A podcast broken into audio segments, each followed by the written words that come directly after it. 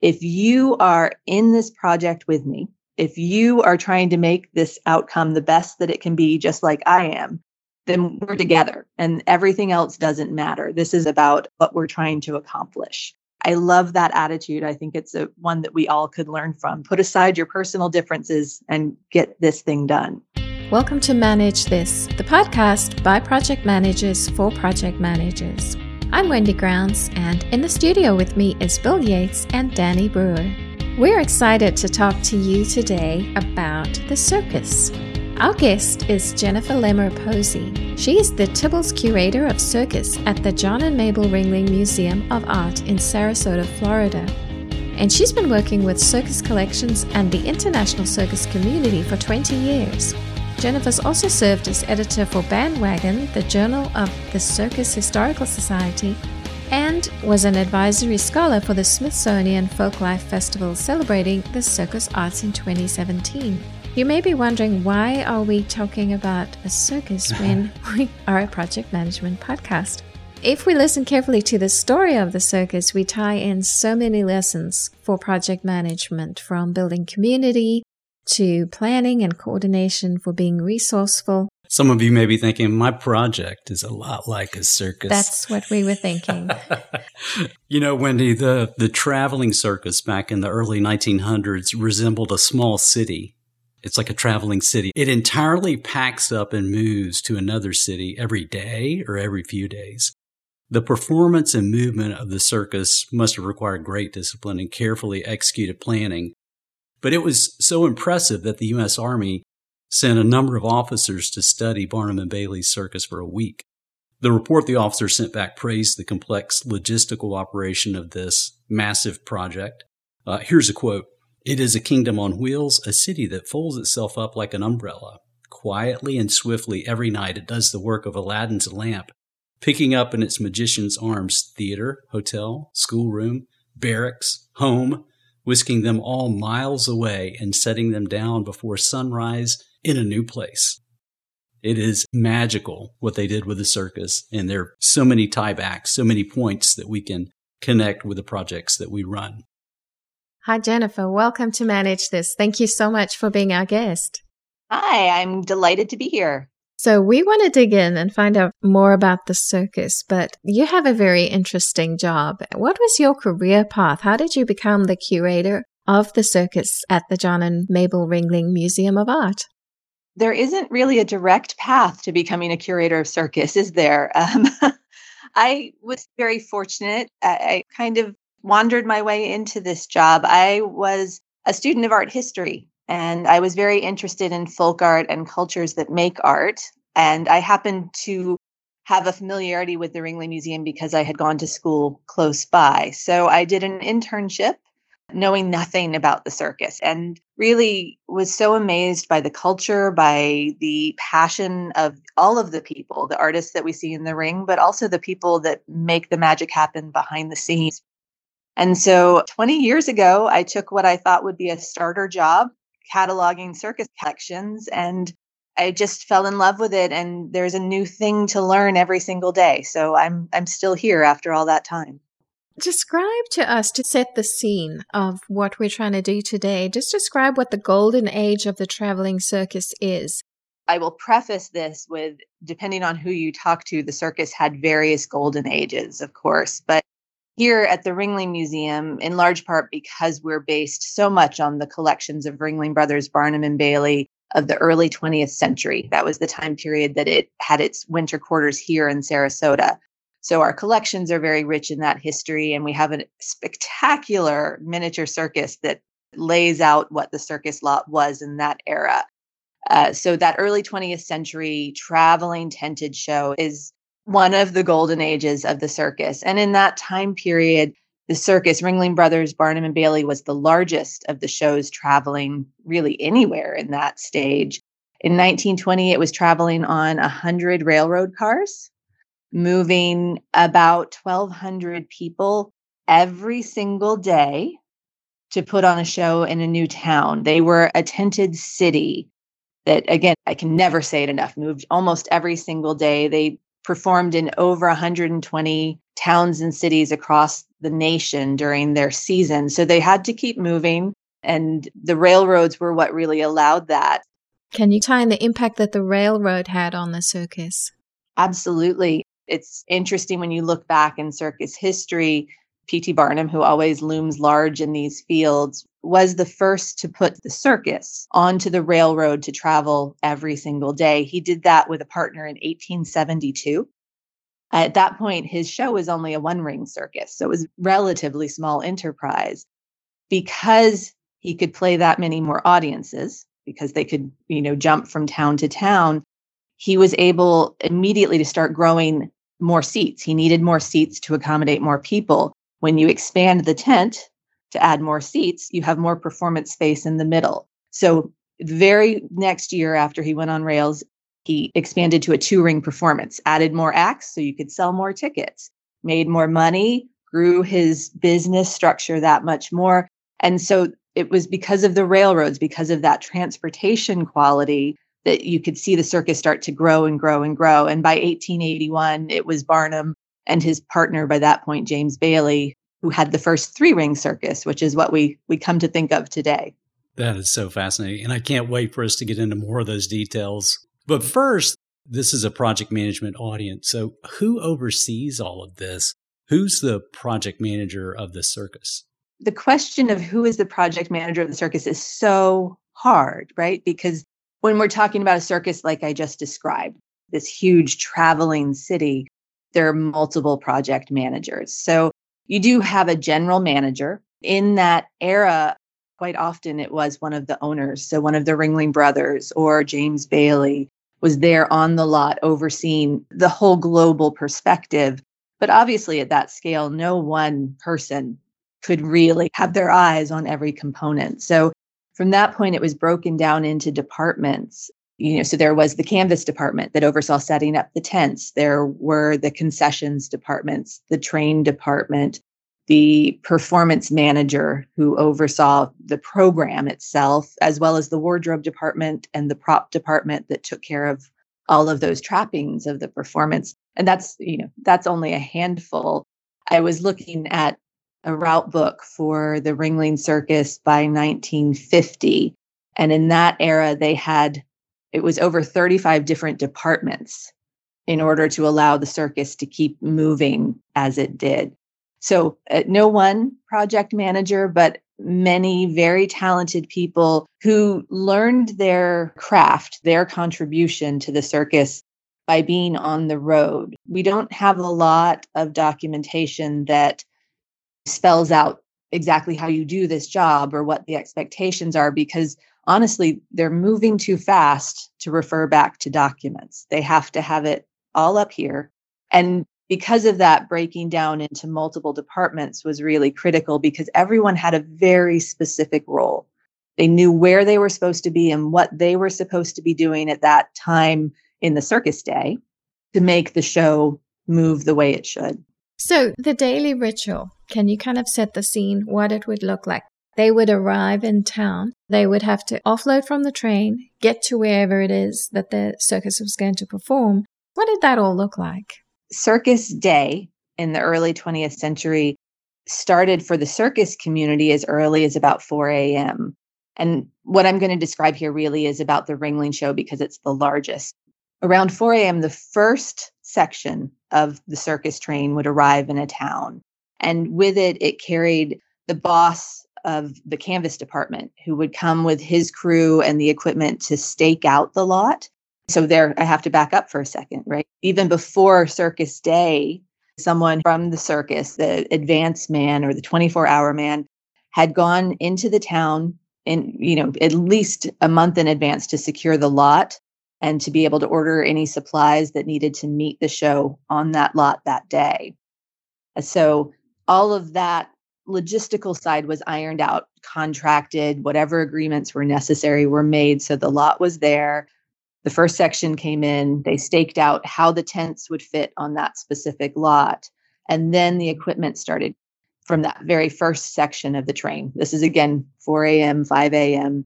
First thing they do is set up the cookhouse and the dining tent because they need to make sure everybody's fed to get the rest of the day going. So once that's happened, then crews start raising all of the other tents.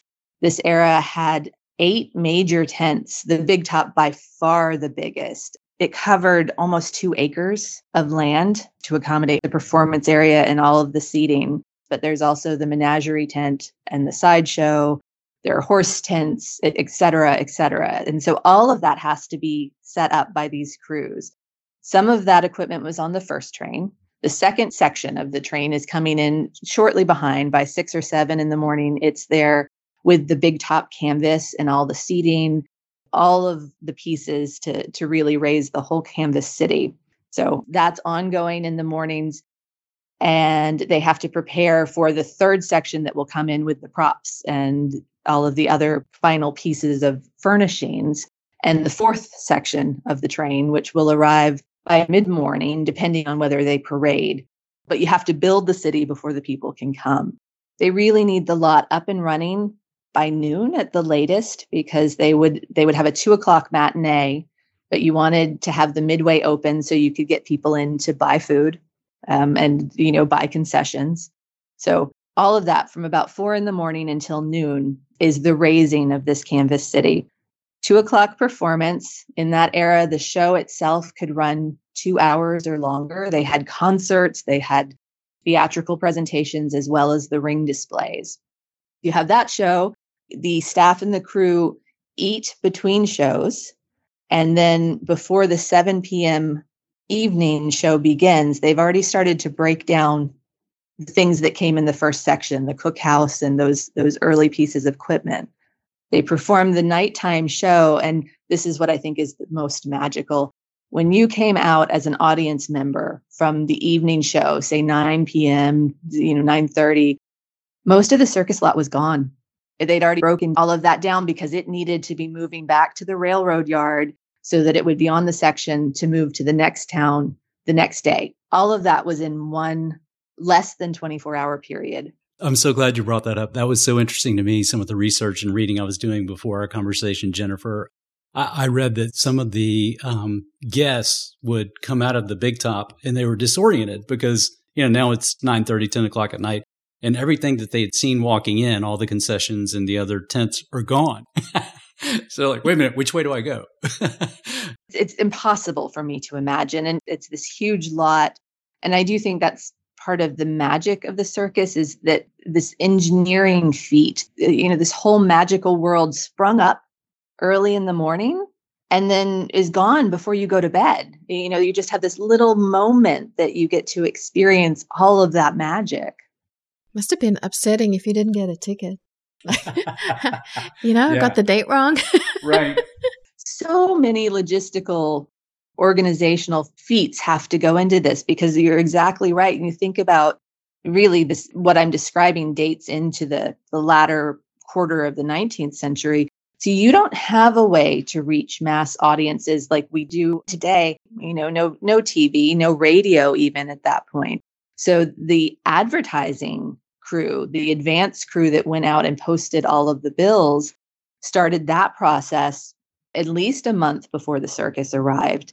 Um, and that was the first transformation of the landscape for people is all of a sudden old barns and fences are covered in beautiful colorful paper with people doing things that you can't imagine uh, so you have that for a few weeks you know changing changing your world and then all of a sudden there's circus day and that happens I very much wish I could go back to an era where something like that really felt like magic. But the magic was only possible because of the whole community that was behind it.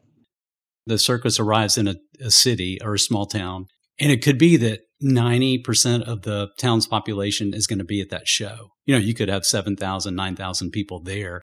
And to your point about the big top, they would set up bleachers and seating for 10,000 people in, under this one massive tent just amazing, just amazing to think. And they had to be adaptive too, right? Because sometimes you actually would get more people, and who would want to miss out on a chance to go to the circus? So if the circus found that they could seat 10,000, but they had 12,000 people who wanted to pay them money to come see this show, they would find a way. They and so they called that a straw house. And what happened then, if they actually sold out all of the physical seating, is they would literally spread straw down in front of the seating areas and accommodate more people who were willing to sit on the ground because it's always that effort you maximize the impact and the profit margin. You know, another thing that just intrigued me was, of course, I'm looking at this from a standpoint of a project manager and thinking of the communication methods that we have today versus then, and all the work that the 24 hour man, the front man would do. I love your pointing out the visuals too. Okay, we can't blast an email blast or a web page or a commercial on television, but we can put up posters to let communities know we're coming. And, you know, there weren't a lot of zoos back in that day in the early 1900s. So this was an opportunity for people to see exotic animals that they, you know, they've only heard about. So the uh, the draw must have been amazing. Absolutely. And and the animals were very important when you look to the the 19th century menageries originally traveled apart from circuses, but circuses one recognized that just logistically there was a lot of crossover and within the business model you had the talent of, of running these shows was moving between the two different forms. But more than that many audiences who had in the early 19th century some reservations about going to see a circus going to see these transient people performers who perhaps could be somewhat scandalous. Um, anyone who had reservations about that was probably very willing to go to a menagerie because that was considered an educational opportunity, a chance to see something from a faraway place and to learn about the world. And so by incorporating the menagerie into the circus, it was a way to sell tickets and bring in, you know, a diverse audience. It's fascinating to me logistically too, the the way they'd set the trains up. Specifically, this one has to be the last car because that's the first one coming off you know yeah. and on and on the, the whole act of moving by train actually really was such a complicated feat um, because you're right they had to think strategically about the order of the cars themselves you know what what do we need on the lot first what has to be there at the very end but you also have to think eh, just about like the movement and what you can get through the railroad yard how do you move everything and keep it safe. When we look to the act of unloading the circus train, because it had to happen at a really quick pace to keep up with that day. And the men doing it were probably actually doing the most dangerous job of the whole circus day because these wagons weighed, you know, four or five tons by the time they were loaded up with equipment, came rolling down those runs at the end of the train at this crazy pace. And it was one rock, one thing out of place, and that wagon could topple off. And it did happen that there were accidents in those in that place. It was easy for someone to be hurt while unloading the train. Yeah. And it's 4 a.m., right? You know, they're probably using torches to to light. They don't have the sophisticated lighting we have today. Right. And they haven't slept because they've right. been taking a tent down the night before. So yeah. I didn't even get into the accommodations on the train, but people talk about the magic of running away with the circus, but especially for the working crews, they would sleep in sleeper cars, you know, bunk bunk beds lining the length of the car three high, and sometimes two men to a bed if it was a big enough show. And they were just crammed in in every possible way. So the lot was actually often where they would rest. There were tents on the back lot behind the big top that were there for the working crew to go sack out on hay. Again, you know, not anything fancy, but a quiet, covered place to rest. One quick question on planning. Planning is such an important thing when you're running a project to make sure that ahead of time the planning is is done properly. There's a quote from John Ringling that we found, and he said, Our business is in constant motion, but beyond saving time, our object is to avoid mistakes. One of the things that I think would have been important was planning of the venues. So, how did they decide where they were going? And did they do this like the year before? Did they just repeat where they were going? What was the background to that? The routing of the circus was absolutely critical to the success of each season. By and large, circuses, once they were established, really could look to previous year's routes and understand, you know, what what had worked and what hadn't, and just make tweaks because in that time period, traveling by rail, it was important to be very linear in your travel. You weren't going to go from a town on the East Coast to the West Coast and back again. That made no sense with the resources they had. So you picked your route. You wanted to start where the weather was good, right? You wanted to be in places where one, it was pleasant for people to come to the big top, but you're also thinking about it in terms of what are the resources of the community in that moment. In an agrarian based society, um, you know, especially when you get out to the Midwest in the early 20th century, they want to know that they're coming into towns shortly after crops have come in because that's a time period where people are going to have some spare money and be willing to you know put out that cost to go to the circus. If you arrive just before that time they're probably too financially strapped to do that.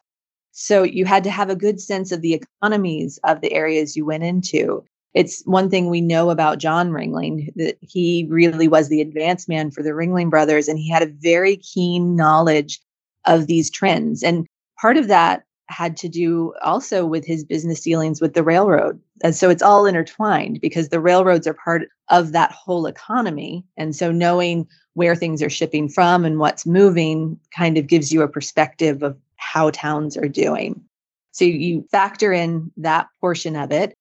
You also factor in is is this town and its surrounding area large enough to fill our big top, you know, for two shows?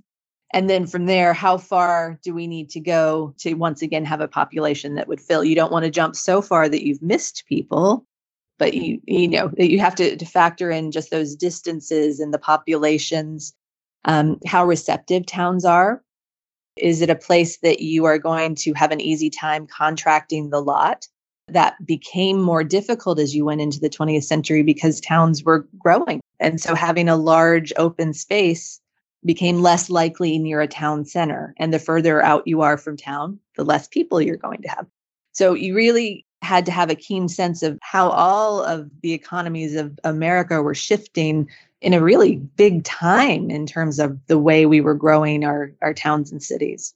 This is so practical. I'm, I'm thinking of project examples too, where there are times when I'm so focused as a project manager on me and my team and what we need and how we're going to work best. And I'm not thinking about the customer. I'm not thinking about the environment we're going into. You know, many of the projects that I did were on site at a customer location and I wasn't thinking about their availability. Many times I go into a meeting and say, okay, we're going to show up on this date.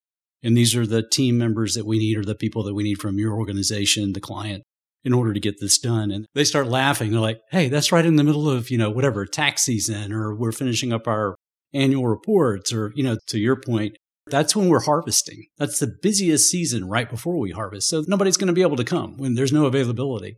So it's so important to think holistically, to have that vision like John Ringling had, where he's looking at it and going, okay, we need to talk to our customer first. We need to understand their environment and make sure that we're showing up at the right time when people can really engage. Absolutely. It's something I see in circus, both historically, but also even contemporary circus, is that recognition that you need all the voices at the table at certain points, or at least all the voices to be represented, uh, you know, when you're thinking about the big choices. So for the the Ringling brothers themselves, they kind of dissected that work. John Ringling did the advance. His brother Al really was about what the program looked like, who were the performers going to be.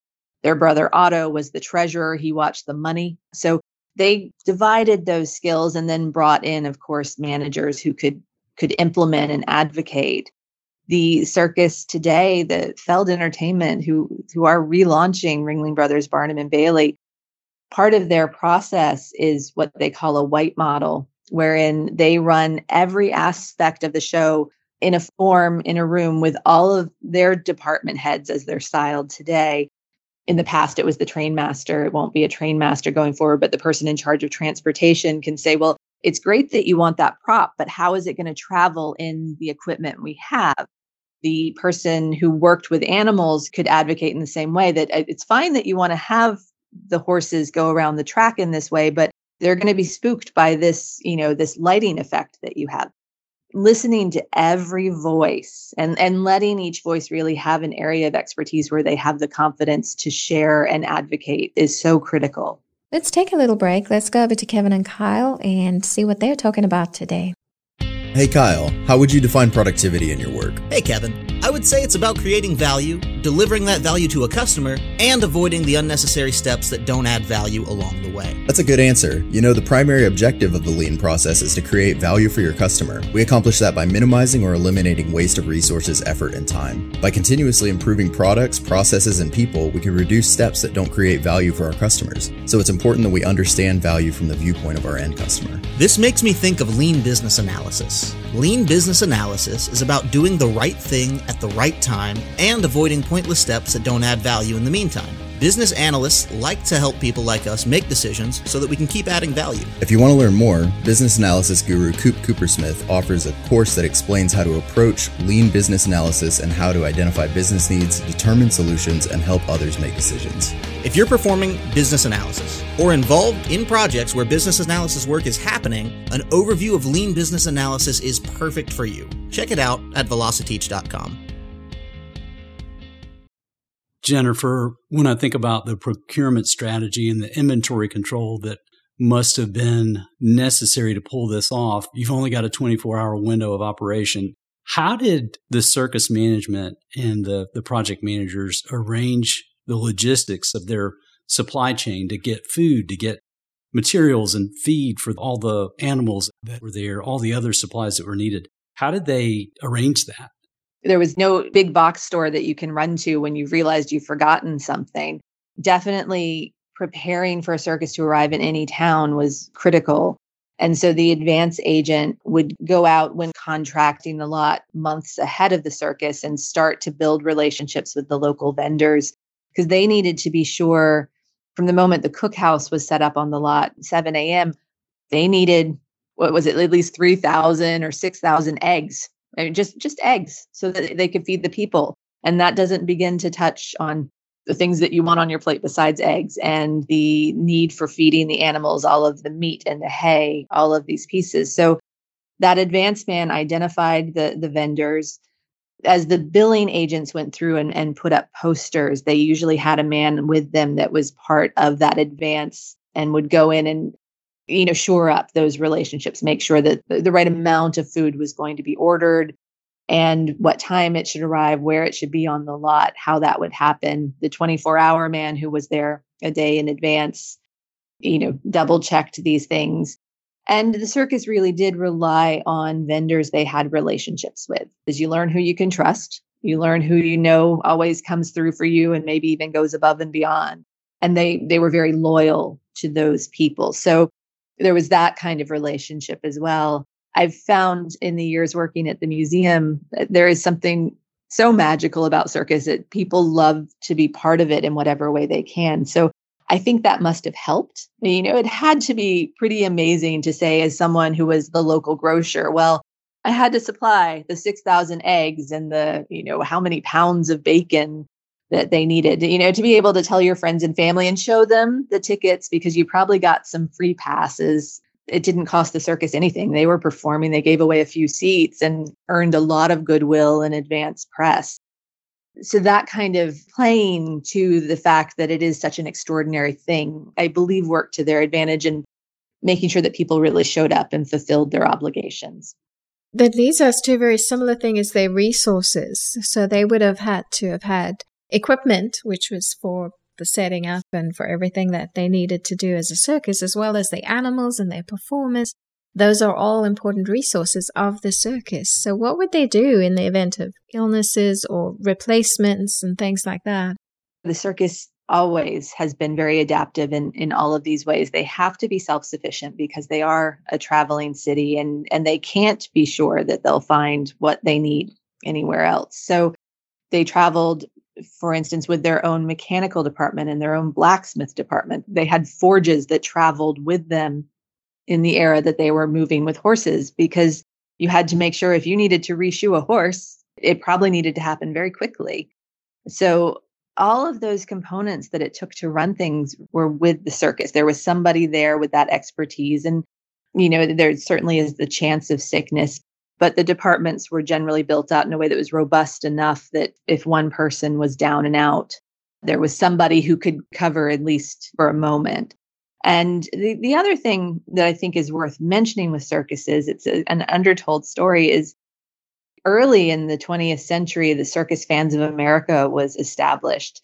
Uh, and we think of fans, it, that sounds like such a lighthearted thing. But part of the reason that organization founded itself is because those individuals had grown to know the circus so well that they identified as part of the community and yet they were living in different locations. And so if there was trouble and the circus really needed some help in a town, they often would reach out to one of these members of the circus fans. So that was the person that would get someone to a doctor or if somebody was ill enough that they couldn't go on with the show, they often would stay with with one of these fans. So it was this network of support that underlaid and you know was in permanent spaces. That's fascinating. I think of um, some of the projects that I've been a part of that have really had a big positive, visible impact to communities. And I could see the value in that and being able to have those who are so supportive of the project, even though they're not a part of the project team, they just want to help any way they can. And uh, for the circus to tap into that, that's that's great. That's a great example. It, and it's that same idea that you find individuals who have talents that do lie outside of your business. Might not always be a physical contribution, but just to, to share some wisdom and insight, you can find those resources and they can really add to whatever endeavor you're trying to complete. Jennifer, there must have been through the years the leaders and the advancement, and they must have come up with really robust lessons learned and risk management. You know, here's a list of bad things that could happen when you go to this town. Or when you go to this town, here's what happened last year. You know, three years ago, we ran into this. They must have done a great job of, of not just having that in their head because they were smart business people who thought, okay, if I get sick, then somebody else needs to know what should take place. So risk management leads me into communication which is okay, how did they communicate that with the other leaders of the of the effort? And how did they capture that information so that if somebody did get sick or somebody else, let's say, okay, my wife's having a, a child and I need to go home for a couple of months. Go ahead and run the circus. All right, well, you got everything in your head, Bill. So how did they gather some of that information and, and share it? the documentation of the circus in early 20th century is pretty sparse in terms of actual business documents. You obviously you have the contracts and those kinds of things, but the the day to day that happened in part for exactly the reasons you just stated because communication was so radically different. And for the advance crew, someone who's out in front of the the circus, the cost and the time it would take to communicate all of the information that they have gathered just it wasn't efficient for business at that time. So we do know that many of the advance agents would keep a day book and they would really record in there any kind of incident, any, you know, anything that was out of the ordinary or any any specific costs, eh, that kind of detailed information.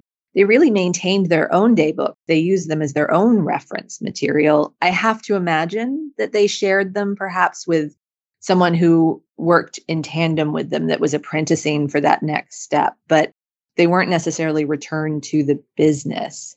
What communication did happen happen mostly via telegram in those instances where someone's out and about. And so they're very terse. You know, they they they say exactly that piece of information you need to know. Got the deal on the hay.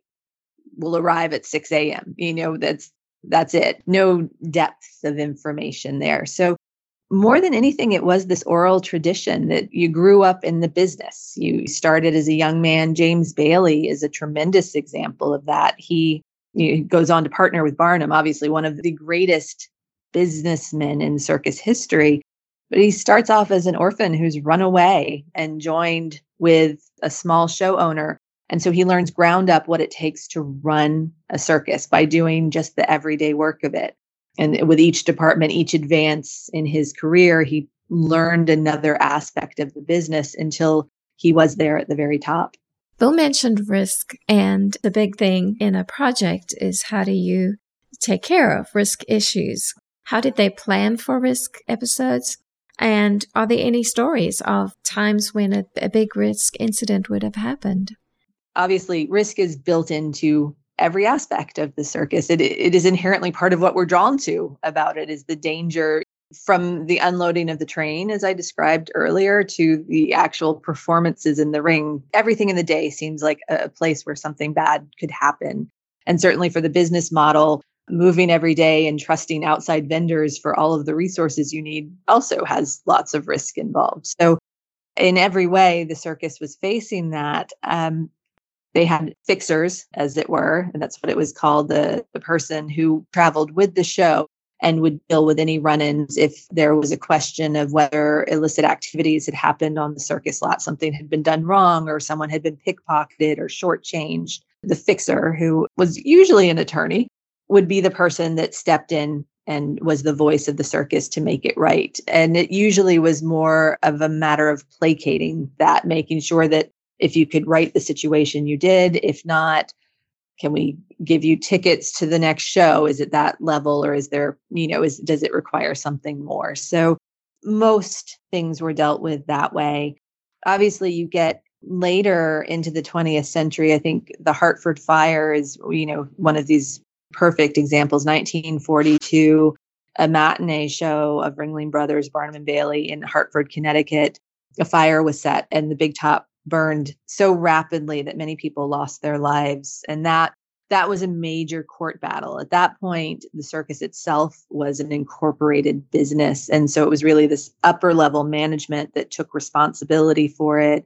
James haley and others did some time in prison as a result of what was considered to be negligence although in reality it was seen that it, the fire was set by someone outside of their control. So they did as they got into the later 20th century i think when we as a country became more started to become more litigious face those battles. But i think there were a lot of gentlemen's handshakes in the early 20th century that just settled these problems. And uh, for performers uh, just to kind of sidetrack on the the nature of risk the performers really understood every calculated risk in in the acts they were doing. And because of that many of the aerial performers, for instance, would never let anyone other than themselves or their immediate family rig their apparatus because they needed to know with absolute certainty that it was set just the way that it needed to be. You know, they would check everything and accidents still could happen, but there was such a keen eye for the things that could go wrong that they worked very hard to prevent them by by noticing the details every single day what was the culture like within the circus? Because you had so many different groups of people. You had the performers, you had the people who were just putting the tents up. How did they work together? Did they all eat together? Was it a kind of like a family or was it more like just a city? I love that you asked this question about how did they how did they come together? Did they eat together specifically? Is an interesting thing to look at because once you get to the very large circus, like I described earlier, when it's traveling with over a thousand people, obviously you're, you're going to faction off in some ways. So the whole act of dining in the early 20th century on Ringling Brothers show, the dining tent was actually divided in half. There was a wall, a canvas wall that divided it most of the year. And on one half, it was the laborers, the, the men that were traveling with the show that would raise the big top, that would feed the animals, do all of that work. And then the other half of it was the performers and the managers and they they were fed the same foods they had the same resources but there was this division that was there and it was a, a hierarchical organization in that sense. There was the recognition that these people contribute this way these in a different way. Within those groups though that the laborers tended to be a very transient group aside from the bosses that managed departments the the men that you know actually did the physical act of lifting the big top could change every single year. But on the performance side and the managerial side, that those were faces that would be with the circus for decades, um, because it was often families that performed. So you would see generations grow up there on the circus lot.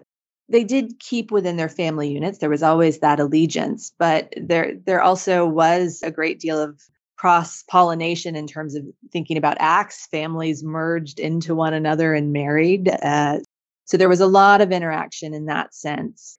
In general, is a sense with any circus, uh, and it's one of the things that I admire the most about it, is that the community of circus that makes up that show is with it and for it. Uh, it's a phrase that they use. And the idea behind that is that ultimately, whoever you are, you know, whatever your background is, whatever your beliefs are, if you are in this project with me, if you are trying to make this outcome the best that it can be, just like I am, then we're together and everything else doesn't matter. This is about what we're trying to accomplish. I love that attitude. I think it's a one that we all could learn from. Put aside your personal differences and get this thing done. That speaks volumes. Absolutely. And many times with our projects, there's a common problem we're trying to solve. There's a common need we're trying to address. There's something bigger than us. And that's when we had to come together as a team to try to accomplish it. And even though we may have differences um, professionally, how we grew up or whatever, there's something we can rally around. And that really speaks to me.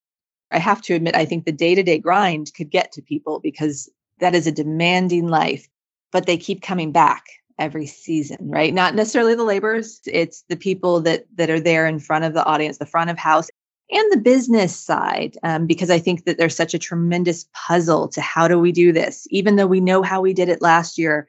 How do we do it, you know, with the resources we have this year, with the world as it is this year? How do we do this thing that we do so well? So I, I think there is that pride and joy in in bringing something that's always so tremendously special and that does unite an audience in a way that I don't know of any other entertainment, even today, that can bring us together with as much joy as a circus performance. I think some of the takeaways that I've got from hearing about the circus and how it applies to project managers and projects is just the importance of their planning and their coordination, how they were so precise and exactly knew what they were doing and how resourceful they were how they were able to use whatever that was coming up next in the next town. They planned their resources and they were just so self sufficient.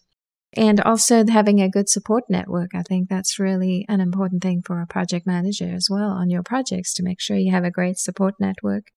And then the community. I love that with it and for it. I thought that was so important that, you know, to have someone on your team that is with it and for it and how important that is for project managers in their project to get a team culture that is so engaged. I agree completely that building that sense that everyone is engaged is is critical to the success of projects. In, in my own experience, also, and, and you've touched upon this, but everyone in the project being very clear about their role. No question of, am I supposed to be responsible for this? Because not only does each one need to know their role, they need to know that their colleagues know what they can count on that person for. And having that clarity of your role, then I think builds trust, which is ultimately the foundation of circus, right? To trust that that catcher is going to be there to catch me when I fly from a trapeze, to trust that the big top is going to be up in time for the tickets I've sold. You know, you have to know that everybody is doing what we've expected them to do because any one piece of that falling apart cascades and, and could affect the project. I think that was in an article we read as well about the circus is how everybody had their particular job and mm-hmm. it had mm-hmm. to be done that way. It wasn't like, oh, I'm going to be a little creative here and just put this tent pole yeah. up a different way. mm-hmm. See what happens. Yeah. Mm-hmm. It's a stark lesson for me. I come from a creative background. I like learning lots of different skills. I love knowing all the different parts of a project I'm working on, but Uh, as I've matured and as I've taken on other responsibilities, I've recognized that the best thing I can do to accomplish a project is define really not what I'd like to contribute, what I can contribute, and then identify that with my colleagues and know that you've you've filled out all the pieces of the puzzle. Not that you think you can accomplish it, but that you now know how you're going to do it. If our audience wants to find out some more about the museum or if they've got questions for you, where's the best place for them to go? Best place to learn more about the John and Mabel Ringling Museum of Art, which is where I work, is ringling.org. Uh, you'll find there that the museum complex is a circus museum and more. We were founded by John Ringling in his later years, and he actually founded a museum of art with an extraordinary collection of Baroque and Renaissance artwork, which has grown now to encompass many diverse areas of the arts, as well as his historic home uh, here on Sarasota Bay. We also have many of our collections online, so people can see posters and photographs from the history of the circus. And there are links within that website to be able to contact staff members with questions. Thank you so much for your time, Jennifer. One of our instructors stumbled into your museum and was blown away and said, We need to have a conversation with the historians there because the more he thought about it, the more he was impressed by what these people pulled off the incredible, extraordinary planning every day and having to deal with different situations every day that would pop up in the world of the circus. I'm so delighted that he had that experience because that is is one of the things that I come back to all the time is just how much we can learn today from what the circus was. A lot of things have changed. You couldn't work people the way the circus worked people. You know, the labor laws are very different for good reason, but it's more than that. It's it is about the dedication and the teamwork and and ultimately the project management that made it all possible. And it is an extraordinary story. And I'm, I feel very privileged to be part of sharing that. That's it for us here on Manage This. You have just earned your PDUs, your professional development units, toward recertifications by listening to this podcast. To claim them, go to velociteach.com, choose Manage This podcast from the top of the page. Click the button that says Claim PDUs and click through the steps. Thank you for joining us. Until next time, keep calm and manage your circus.